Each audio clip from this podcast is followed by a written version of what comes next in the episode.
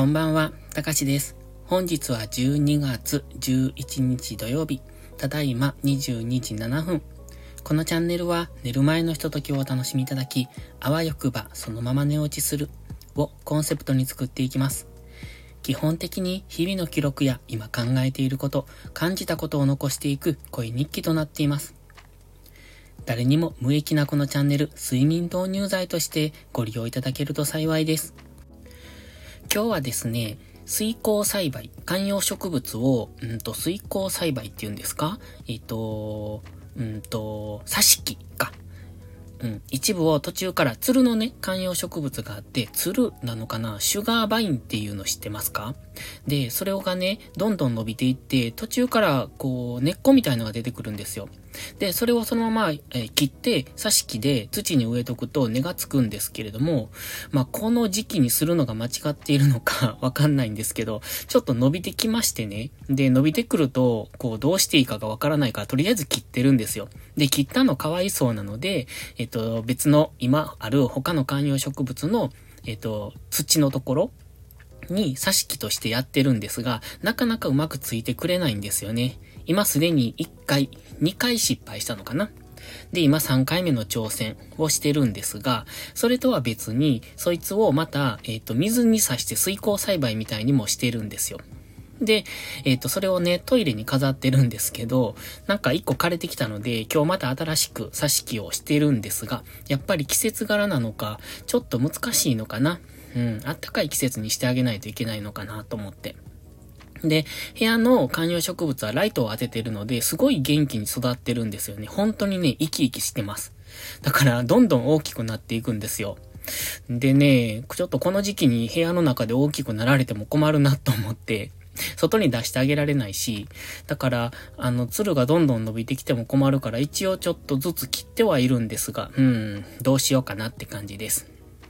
で、今回のタイトルは、1月に東京へ行くぞって書いたんですが、僕ね、えー、っとね、いつだ？うん、大学生の時か。もうだいぶ前なんですが、大学生の時に、うんと、英会話学校に、えっ、と、通、通ってた、習ってて、で、もそこはもう潰れたんですけどね。で、そこで、うんとね、知り合った友達、違うな、英会話学校から短期留学っていうので、アメリカのサンディエゴ州っていうところの SDSU っていうそういう、何ですか、夏の、夏休みの間だけ、えっ、と、その留学生みたいなのを受け入れてくれる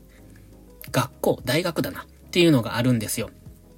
サンディエゴ州立大学かなんかそんなので、でね、えっと、ちょうどそこのドミトリーっていう寮があって、その寮の寮生たちが夏休みの間は帰ってる、その故郷に帰ってるっていうのかな。だからその間にその寮を借りて、そこに僕たち留学生が1ヶ月とかそういう短期間だけ、住まわしてもらえるみたいので、その英会話学校主催のやつで行ったんですね。で、その英会話学校は日本各地にあって、まあ、あの、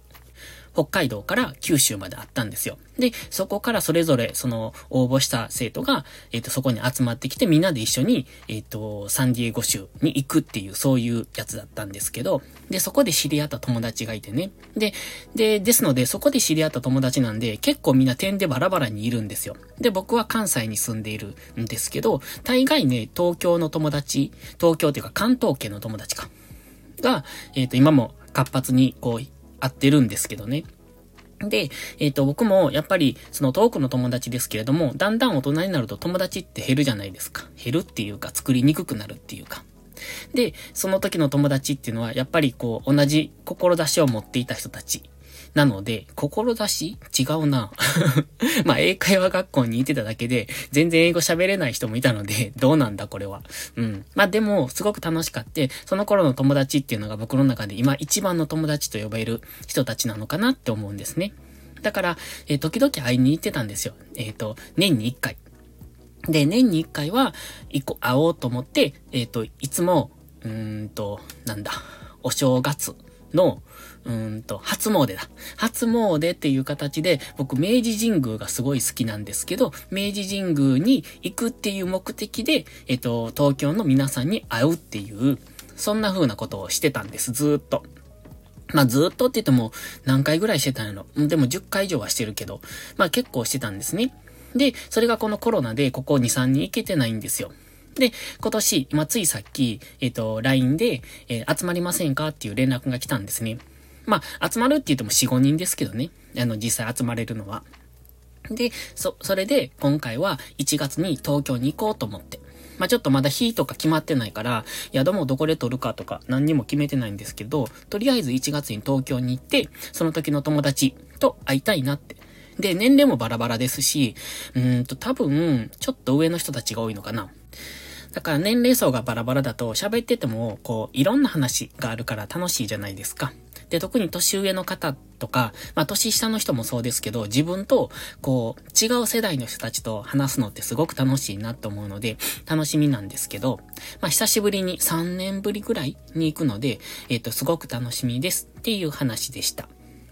で、今日はね、また話が全然変わるんですけど、あ、そうそう、これはボイスダイアリーなので、今日の出来事とか思ったことを話すチャンネルです。で、今日は髪の毛を切りに行ってきたんですよ。で、最近ずっと引きこもってるから、あの、ちょっと前、ん ?1 週間 ?2 週間ぐらい前に、引きこもりから抜けないといけないな、みたいな話をしてたんですが、結局、絶賛引きこもり中。で何をしているかって、だって、えっ、ー、と、YouTube 撮ってウクレレ練習して、バイオリン練習してってそれしかやってないから、で、あの、全然家から出ないのでね、ちょっと気が狂いそうになってたので、で、今日は髪の毛を切りに行ってきました。いや別に気が狂いそうになったから髪の毛を切りに行ったんじゃないんですけど、で、そこでね、話してて、あの、髪の毛を切りに行ったそこのお兄さんっていうのは僕の、はとこいとこじゃないな。いとこのもう一つ遠いの。多分、はとこだと思うんですが、の人で、えっと、その方がね、写真を撮ってるんですよ。あ、写真を撮ってるっていうかカメラ好きで、よく写真を撮りに行ってるんですって。で、あのー、まあ、その話、写真の話になった時に、ちょうどその人が写真を撮りに行っていた先で、えー、っとね、なんだ、日本一周をしている女の子に出会ったっていう話を今日聞いたんですね。で、その子が24歳の子で、で、K の番で、えー、車中泊しながら日本一周をしてたと。で、もともと、えっ、ー、と、海外、ん？世界、世界一周かな？をしたくって、海外に行って、で、スペインかどっかで、えっ、ー、と、置き引きじゃない、なんだ、あの、窃盗かなんかにあって、身ぐるみ剥がされて、一文なしになって、大使館に逃げ込んで、そこで、ようやく日本に帰ってこれたみたいなすごい経験を持ってる人。で、で、今回もまたそのリベンジで海外の一人旅に行こうとしたんけど、コロナで行けなかったから、仕方なしに日本一周を、その、軽バンでしてるという。で、軽バンっていうのも、その別に車中泊用にカスタマイズしたものじゃなくて普通のものらしくって、すげえなって思って。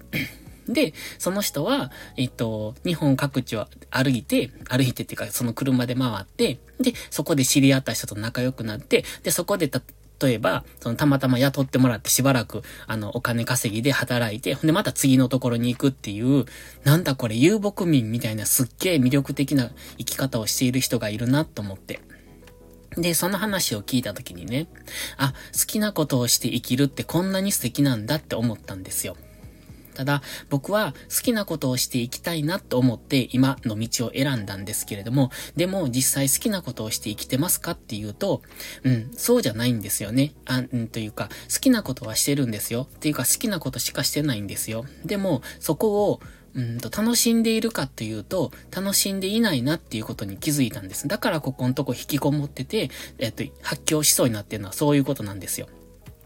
で、楽しんでいたらきっと発狂なんかしそうにならないし、そのこと自体に、えっ、ー、と、後ろめたさも何もなくって、えっ、ー、と、なんだ、楽しめるんですけども、でも、本当にそれでいいのかなっていう、今までのスタイルと全く違う。で、人と全く違うことをや、全くっていうか、その一般的な人たちと違うことをやっているっていうところに、すごい、なんていうのかな、自信のなさっていうか、後ろめたさっていうのか、っていうのがあって、だから楽しめてなかったんですね。でも、その、うんと、その24歳の女の子っていうのは本当に楽しんでるし、それで結局は生きていけてるわけやし、で、自分なんかよりもとっても魅力的な人生を送ってるなって、その話を聞いて思ったんです。で、今日はね、そういう出来事が他にもありました。まあ、たまたまなんですけどね。えっと、ツイッターでコメントをいただいたり、このスタイフでコメントをいただいたり、その、なんていうのかな、そういう、うーん、うまく言えないんですけど、自分の大切なところになんていうか、触れられた触れてもらったっていうのかなそんな日だったなって思いました。で、つまり何が言いたいかって言いますと、うんとね、今、迷っていた自分がいて、迷っていた。そう、迷っていた自分がいて、その自分を、うーんと、なんていうのかな。そんな自分に喝を入れられた。よく言えば。なんていうか、あの、うん、うん、うん、うん、うまく言えないな。心をつかまれた感じですよね。今まで自分の心って隠していた。ですけど、うんと、まあ、多分今、これからも隠すんですよ。隠すっていうか出せないっていうか。で、でも、そんな自分の内側に手を突っ込んで心をそのままわしづかみされたっていう、そんな、えっ、ー、と、大きなイメージですけどね。そんな感じの日でした。というお話です。何が言いたいんだって思いますけどね。まあ、今日は声日記。いつも、あの、この時間のは声日記なんで、自分の感じたことをそのまま記録として残していこうと思ってます。だから、本当に、うんと、うん、自分が決めて、この道を歩いているのなら、それを徹底的にやらないといけないな。そこに迷いを持ってやっている時点で、えっと、それ自体が間違った行為になってしまうなって思うんですよね。っていうか思ったんですよね。だから、自信を持って今の道を進まないといけないなって。それが、その道を選んだ自分に対する、うん、誠意っていうのかな